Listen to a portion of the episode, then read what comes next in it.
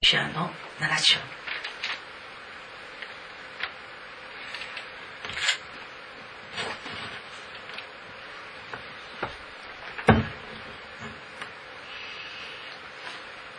今日からですね教会歴ではアドベントに入りました、このようにクリスマスツリーが飾られまた、キャンドルが、1本目が灯される日ではあるんですけども、当教会では、そのようなことは、えーまあ、今はしておりません。これからはするかもしれませんけれども、えー街では本当にイルミネーションが光り輝いてクリスマスの待ち望むクリスマスムードが、え盛んになってきております、えークリスマスというのはキリストという言葉とまたマスという言葉、えーキリストのミサという、えー言葉が、えークリスマスの、えー意味あえー元々の言葉でしてでそれでミサというのは礼拝聖典ですのでつまりクリスマスというのはキリストの聖典。キリストを祝う祭り。キリストの祭りです。キリストの祭りがなんでこんなに喜ばしく、えーまた、えー素晴らしいかと言いますと、え世の中の人はあんまり知らないけれどもよくわからないけど、まえ祝っているようですけども。なんでキリストというお方の誕生これが素晴らしいか。それはキリストが素晴らしいからです。キリストというお方が皆さんを罪を許して罪を洗い清めてそしてこのキリストのおかげで人生変わった人いっぱいいますねこの中にも。良い方向に変えられます。永遠の命が与えられます。イエス様は皆さんにあらゆる良きもの命の祝福を与えてくださるお方。そのお方の誕生だからそれは喜ばしい祝うべき日だということで、えクリスマスを、え知ってる人はそれをお祝いしております。ただですねこのキリストというお方、えーある人にとってはそのような素晴らしいんですけど、えーお方なんですけども別の人にとっては恐ろしいお方でもあるんです、えーつまりキリストを敵とする者たちですね、えーサタンもそうです。悪魔また悪霊また反キリスト者たち。彼らはキリストをとても嫌います。なぜならキリストはいずれそのようなサタンに属する者たちまたサタンそのものをそして死さえも滅ぼしてくださるお方だから。だから、えー日向より日陰を好む者や昼よりも夜を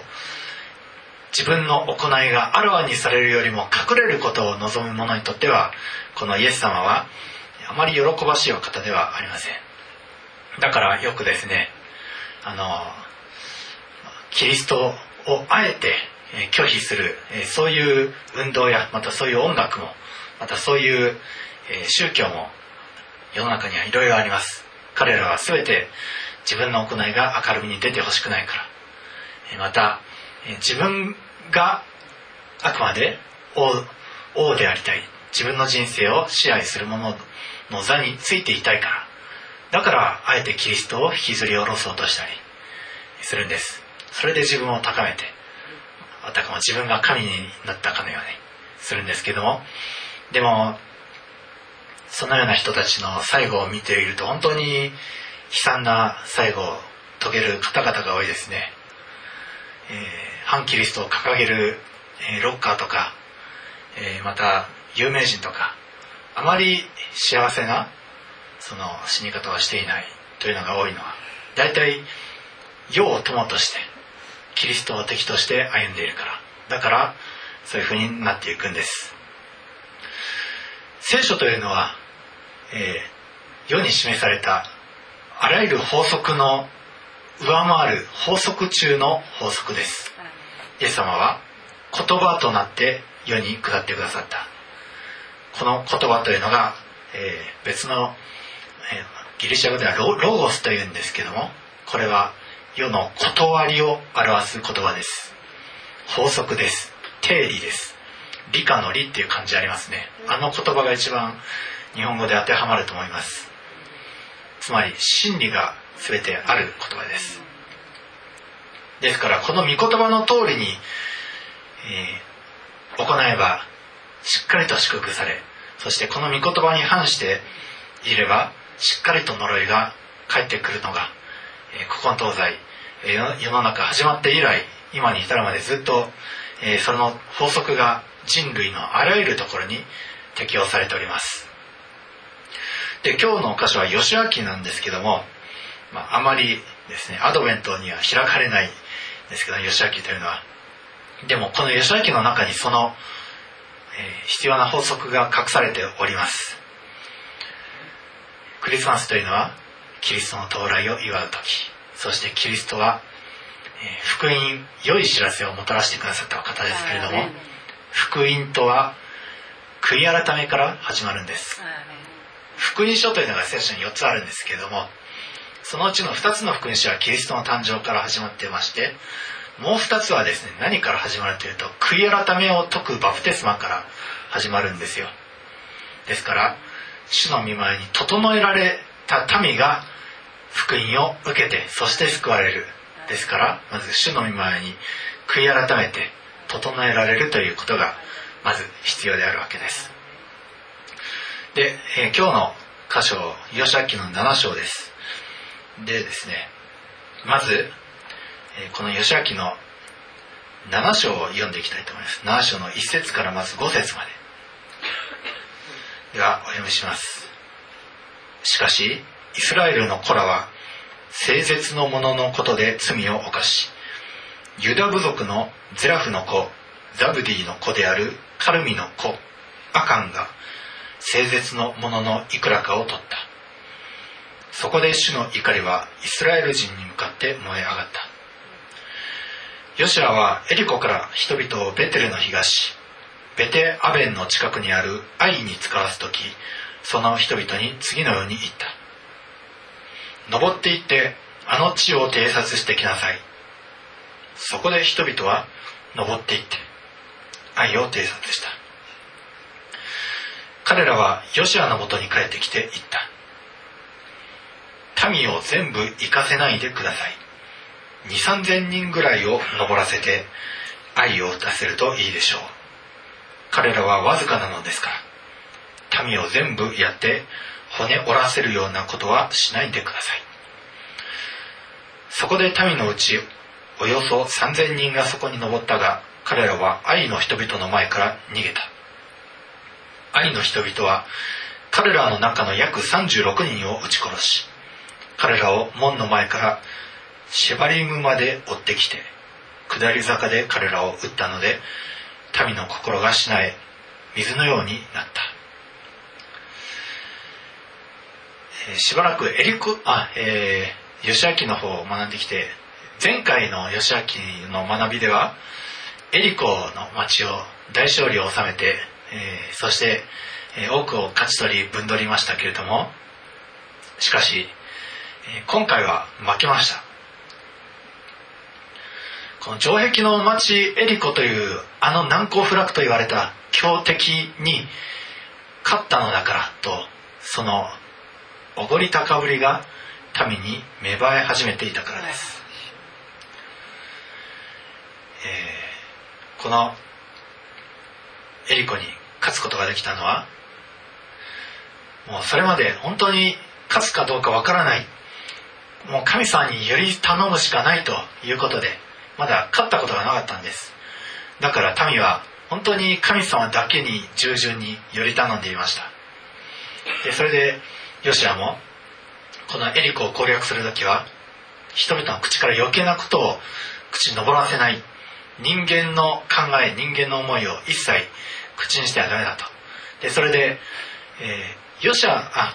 えー、エリコの町を攻略するその方法が主の使いから伝授されたんですけどその方法は人間の目から見ればあまりにも愚かあまりにも意味不明意味のないこと。それがこの通りすれば、えー、勝てるよということを言われたんです。あもしご存知でない方は義明の前の章6章の方に書いてありますのでどうぞお読みください。とにかく神様がそのような人の目には意味がないかのように見えることでもでも主は誠だから主は力強いお方だからその通りやれば勝てると信じて本当に勝っちゃった。これは人の手の技ではありません。城壁が崩れる謎というのは人間技ではできないことです。それを主が成してくださったんです。でそれで民はこのエリコの町の攻略することに成功してそして有頂天になっておりました。でこのエリコの城壁に比べればこの愛の町は小さい城壁もない。だから楽勝だろうということで人々は早速次の町この愛の町を攻略しようとしました。でそれでですね、この使わした偵察しに行かせた者たちが報告したのは、民を全部行かせないでください。2 3 0 0 0人ぐらいで勝てるでしょうと。で民全部をやるのは骨折りだということを言いました。で後になれば分かるんですけども愛の住人は約1万2000人いたそうです。1万2000人に対して3000人2 3000人いけば勝てるって、まあ、普通は考えないですね、まあ、よっぽど自分に自信がない限り。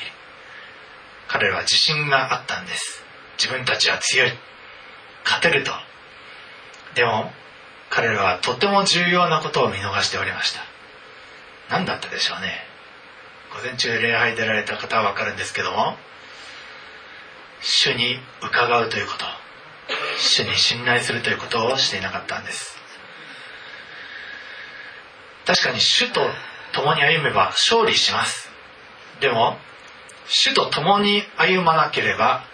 負けます。これは法則で彼らは何で負けたか。主と共に歩んでいなかったから。もし彼らがですね主に信頼していたんであればあらかじめ主に求めたことでしょう。主よ愛の町はどのようにして攻略すればよいですかと。エリコの場合は主の軍の将が向こうから来ました。でそれでその攻略方法を教えてもらいましたけども愛に関しては主の軍の将を待つこともまた求めることもしませんでした。でそれで、えー、単純にこの、え、報告、まあ、2 3 0 0 0人ぐらいいれば勝てるというその報告を信じていきました。もしここで主に伺ってたら主はもっと別のことを言っていたことでしょう。主は何も答えられなかった可能性が強いですね。っていうのは、えー、他にも後の時代にサウルという王様が戦争に行くべきか行かぬべきかというところで主は何も答えを示してくださらなかったことがあります。それは、えー、民の中に不従順がいた時主の誓いに背いた者がいた時主は何も答えられなかったんですね。あるいは主は、えー、行くなとあなたのは今不従順があるからだから罪を犯してるまずそれを取り除けというそういう示しももしかしたらあらかじめもし主に聞いていたらそういう答えがあったかもしれません。とにかく彼は聞かなかった。でそれで行った結果負けてそれで帰ってきてその時やっと主の御前に心を注ぎ出してイスラエルの人たちも全員そのようにしました。大体勝利をしたり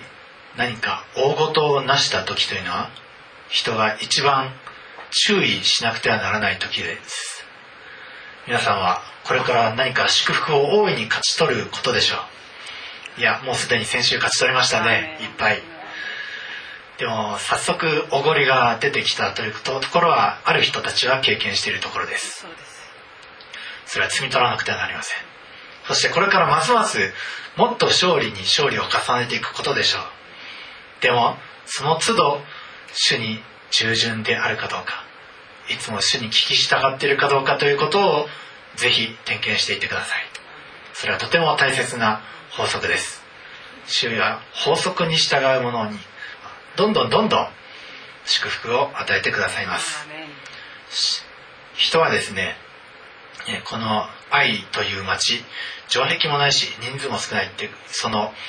規模の大小やまた人数そういう上辺の目に見えるところを元にして判断しましたけれども主は人は上辺を見るけど主は心を見る。主は心を見るんです。どんなに小さなことでも愛の町がどんなに小さくても主はあ2 3 0 0人ぐらい行けばいいや。ああの程度の礼拝だったら別にこれこれの心持ちでいいや。主はそういう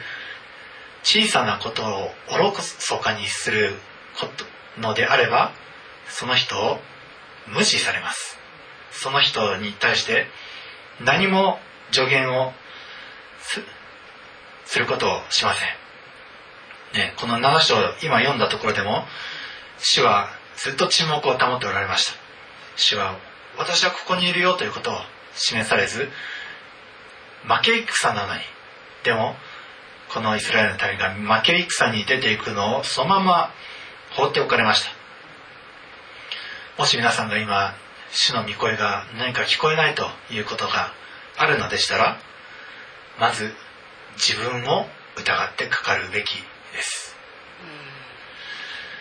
ヨシアはですねこのたった1回の戦負けてしかもですねこちらの被害は3000人に対して36人非常に小さいですね。普通に戦争する上で見れば。小さいです。でも、え6節。ヨシアは着物を裂きイスラエルの長老たちと一緒に主の箱の前で夕方まで地にひれ伏し自分たちの頭に塵をかぶった。でしかも7節には「ああ神主よ。あなたはどうしてこの民にヨルダン川をあくまで渡らせて私たちをエモリ人の手に渡して滅ぼそうとするのですか？私たちは心を決めてヨルダン川の向こう側に居残っていればよかったのですとまで言ってます。よしはなんでここまで心を慣れてしまったんでしょうね。たかだか小さい町に負けてしかも被害は、えー、100分の1ぐらいですかね。なのになんでここまでしないといけなかったか。これはとても大事なことです。主と共にあるのであれば負け戦というものはありえないんです。でも負けてしまったということは主が共におられない。ということは主をあなたは離れてしまったのですかと。とてもヨシアは本当にここまでして心を砕いて絶望するものなんです。主が共におられるのであれば勝ち戦に決まってるんです。100%でもそれが負けてしまった。だからヨシはここまで落ち込んだんです。主はこのヨシャに対して何て言ったか。主は立てと言います、えー、10節からお読みします。主はヨシアに仰せられた。立てあなたはどうしてそのようにひれ伏しているのか。イスラエルは罪を犯した。現に彼らは私が彼らに命じた私の契約を破り聖絶のものの中から取り盗み偽ってそれを自分たちのものの中に入れさえした。だからイスラエル人は敵の前に立つことができず敵に背を見せたのだ。彼らが聖絶のものとなったからであるイスラエル人も聖絶のものにされてしまうことがあるんです。それは罪を犯しそして契約を破り滅び滅ぼすべきものを大切に抱え込んだ者がいるからです。滅ぼされるべきものを大切に抱え込むとこのように敵の前に立つことができず自分自身が聖絶のものとなってしまうのです。主はヨシアに立てと言いました。10節にも立て13節にも立て民を清めよあります。主が求めておられるのは私たちがいつまでもくよくよくよくよ地面にひれ伏して後悔して涙流していることではないんです。立てと。そして立ち上がって自分の中を点検して自分の中にも罪があるのであればそれを主の光によって照らし出していただいて何が主の見前に主が意味嫌われることであるのかをそれをじっくり点検してそれが分かったならそれをきっぱりと断ち切る。しっかり取り除く。主はそれを望んでおられるんです。私たちの何十時間の祈りというものよりもむしろスパッと。主が望んでおられることは何かを見極め主が意味嫌われるものがあったらそれを取り除く。神様はそれを望んでおられるんです。15節にはこういうふうに書いてあります。その誠実のものを持っているものが取り分けられたならそのものは所有物全部と一緒に火で焼かれなければならない。彼が主の契約を破りイスラエルの中で地獄になることをしたからである、えー、これを読む時人は厳しいなって思うかもしれません。義明は戦いの連続ですね。何か整絶して一人も男も女も老人も生かしておいてはならないという言葉をよく、えー、目にします。でもなんで一体戦争しなければならないんでしょうか？義明の戦いは単にこの神様が選んだ民族だけを目に留め彼らを勝利に勝利をさせて周りは殺してと。でそれで彼らを気持ちよくさせたりスカッとさせたりあるいは富をもたらしたりぶんどらせたりそういったための戦いではないんです。なんでこの地方は滅ぼされなくてはならないか。それはこのエモリ人の悪が満ち溢れたからです。アブラハムの時代の時すでにエモリ人は悪い民族でもう民を虐げて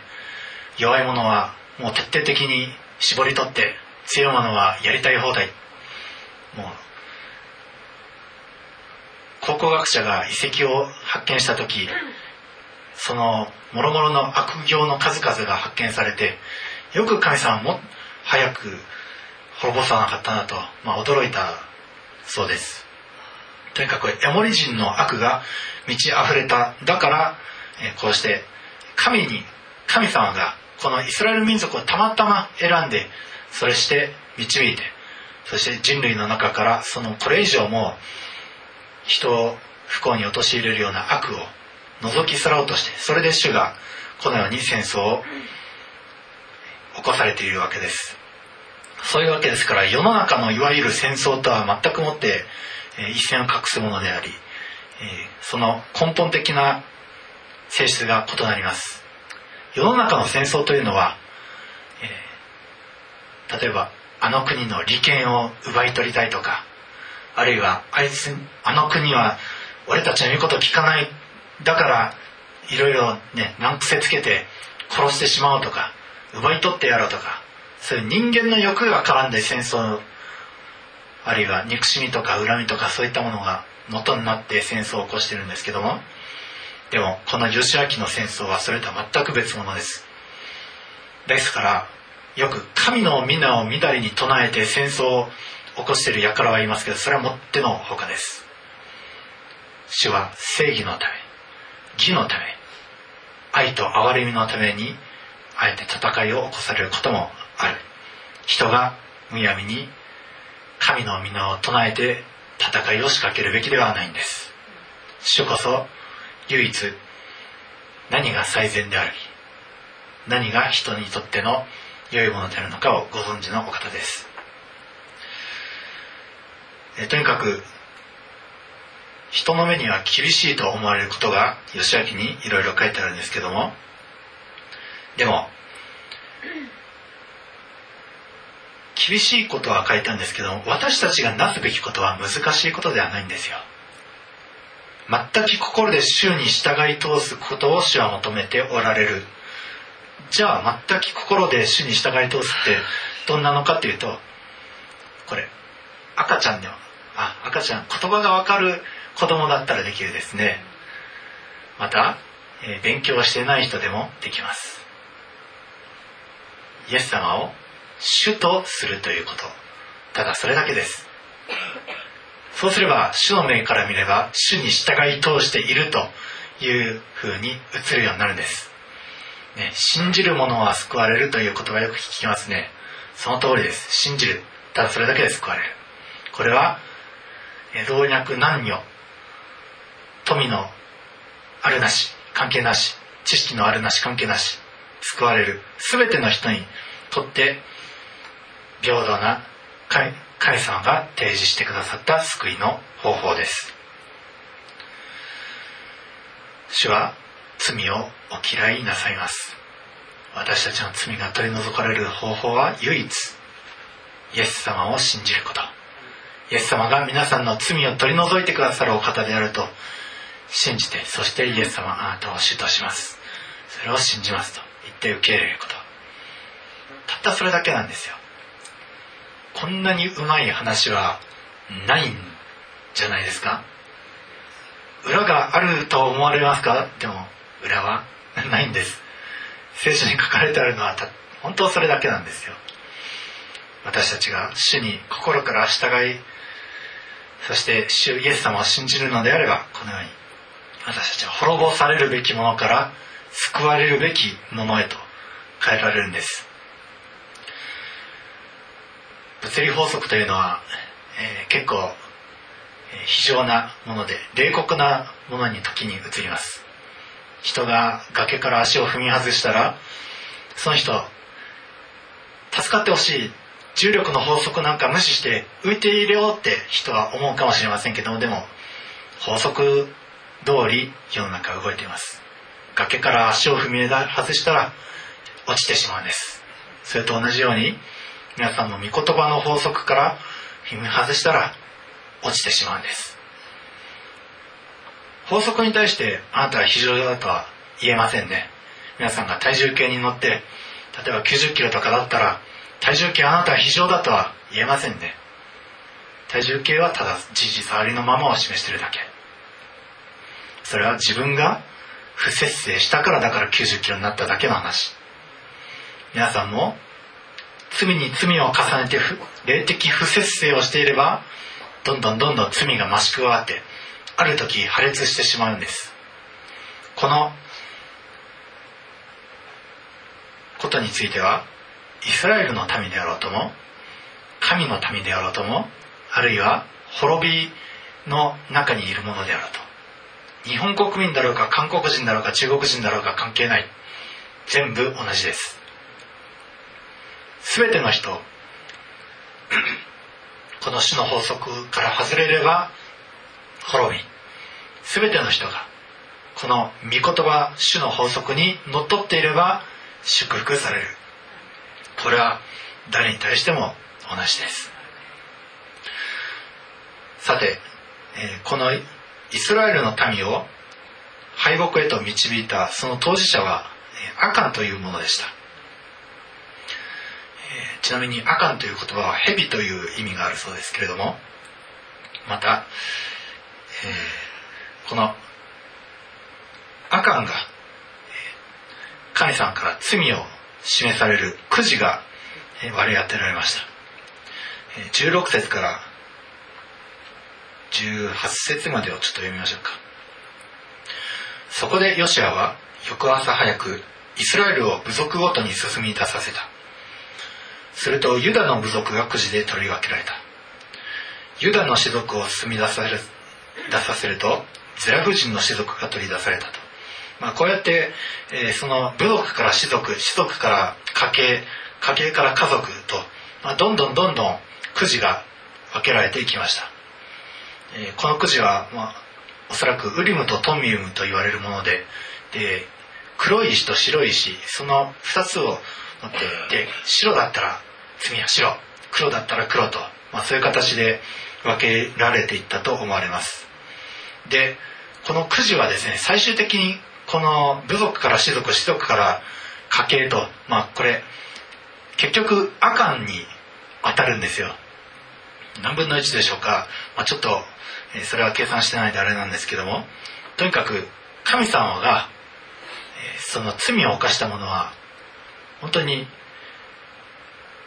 誘導ミサイルよりもはるかに性能よく追尾してそれで罪を犯した者を割り当てるんです。たとえその罪が闇の中に隠れていようともしっかりと光のもとに差し出す。結構聖書読んでると他にもいろいろそういう箇所はいっぱいあるんですけれどもとにかく主は義なるお方。でこのアカンはですねどんどんその、えー、滅びのくじ罪罪定めのくじがどんどんその当選範囲が自分の中に自分の自分に自分にとどんどん近づいて選択範囲がどんどん狭められていくのを眺めながらきっと気が気ではなかったんじゃないでしょうかね。とにかく最終的にこの罪を示すくじは彼に当選してしまいました。その時に至るまでその最後の最後まで彼は名乗り出ることはしませんでした。これは悔い改めではないんです。悔い改めとは自ら意志を持って罪を告白してそして見舞いに出ること。それが悔い改めです。結局くじが彼に当たって罪が暴かれそして彼の持ち物は最終的に焼かれて家族ともども彼自身も石打ちの刑に処せられてしまいました。彼はですねこういうふうに言っています。ちょっと19節からですね。そこでヨシアはアカンに言った。我が子よ。イスラエルの神主に栄光を期し主に告白しなさい。あなたが何をしたのか私に告げなさい。私に隠してはいけない。まずヨシュアがこのように「我が子よ」と問いました。人は誰も滅んでほしいと誰も罪の上に死んでほしいとは思わないかもしれません。ある人は思うかもしれない。でもヨシュアは「我が子よ」と父親的な愛のあふれる言葉でこの赤に問いかけました。そして彼が罪によって滅ぼされる最後の時でもイスラエルの神主に栄光を期しなさい。私たちが罪を告白するのは主に栄光を期する行為なんです。私たちそれたとえ滅びのものであったとしても赤にとっては人生最後の瞬間だったかもしれません。でもそれでも最後の時叫びと苦痛とによってその最後の時を過ごさせるようにするのではなくヨシアは我が子よと最後の最後まで神に栄光を期しなさいという言葉で問いかけました、えーアブラハムもですねそういうふうに「我が子よ」と言いました。ある金持ちが、えー、贅沢に遊び暮らしてそして兄弟たちも共にそういうふうに遊び暮らしていたんですけどもでも彼は死にました。そして彼はハデスに落とされてそして彼の家に、えー、物乞いをしに来ていた、えー、物乞いははるか上アブラハムの懐で慰めを受けていたのをその金持ちはハデスの炎の中でそれをはるかに望み見ました。でその金持ちはアブラハムにこう叫びます父アブラハム様どうか私を憐れんでください。でもアブラハムはこう答えるしかありませんでした我が子よ子よ思い出してごらんなさい。あなたが地上にいた時これこれのことしたでしょ？立法と預言者があったでしょ？でもあなたは従わなかったじゃないですか。そういうふうになってからでは遅いんです。リミットがあるんです。人は地上で悪いことをして神なんかいないよとか言ってで弱い人を虐げたりあるいは自分の体に良くないことをなしたりとかそういうことをいっぱいしていくんですけどでもそれは悪はどんどん積み上がっていくものです。期限があるんです。その期限に達した時もう遅いんです。いくら人が我が子よと。救ってほしいと思ってもでももうそのリミットを過ぎてしまったからしまってからではイエス様でさえもどうすることもできない。今は恵みの時です。救いの時です。今は猶予の時です。ですからもし何か不従順があるのであればそれを取り除くべきです。自分の中から。そのもし主に対して不従順なものがあれば滅ぼされるべきものがあるのであればそれを主の御前に持っていってごめんなさいと言って悔い改めるんです。アカンはこの時くじが最後に当たるまでに悔い改めて名乗り出ていればどうなっていたかそれは書いてないので分かりません。ただ一つはっきりしていることがあります。皆さんは今間に合うんです。罪を悔い改めて。もし何か示されることがあれば主の御前に「主私はこれこれのことをしました」と言って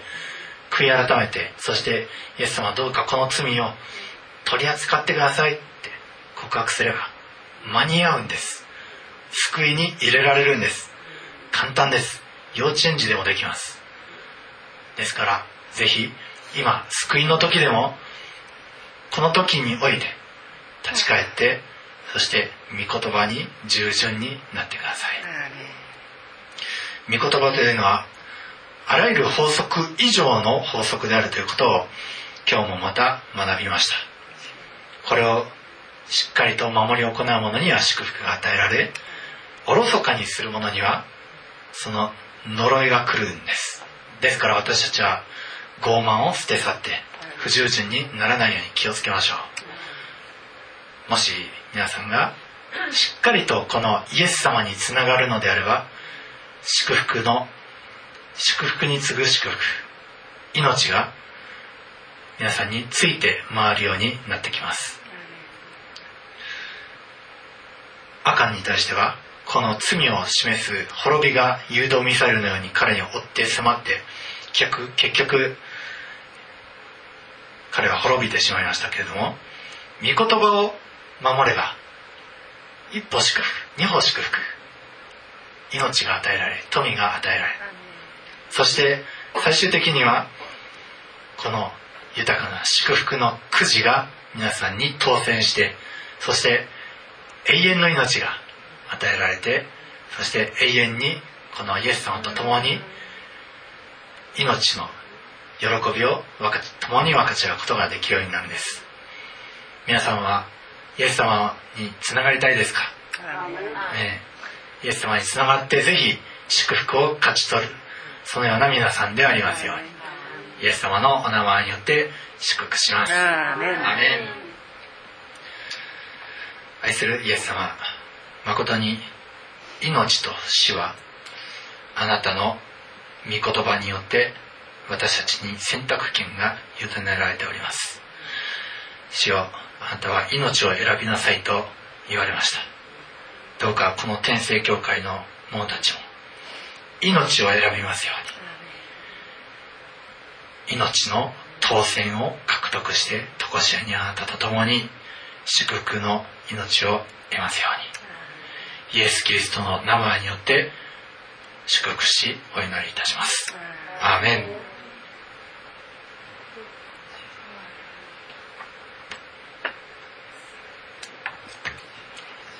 しばし賛美のうちにいただいた御言葉を心の中で反芻して主の御前に出る時間としたいと思います。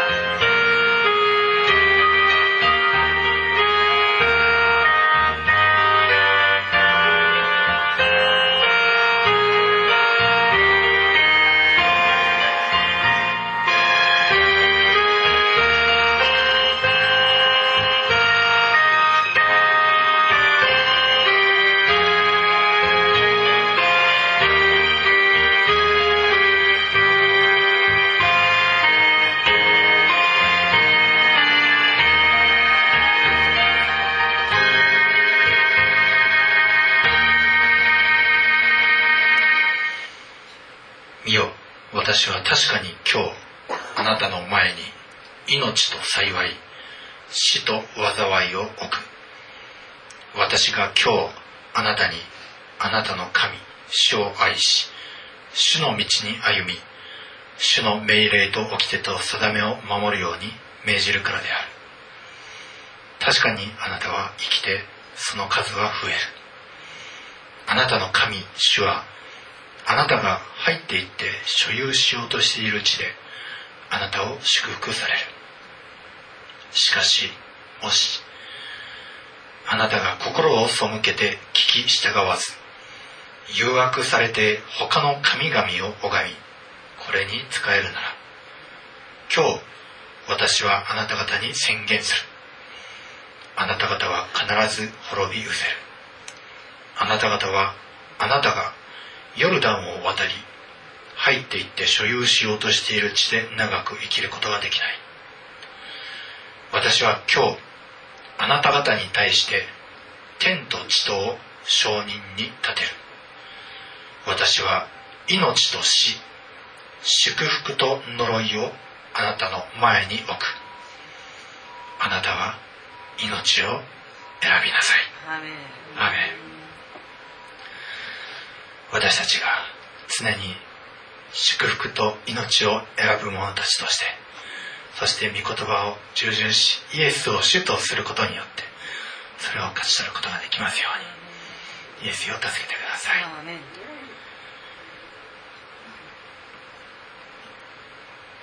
主イエス・キリストの御恵み父なる神のご自愛。精霊の親しき交わりがここにいる全ての者たちと共に今も後も世々限りなくありますように。アーメン。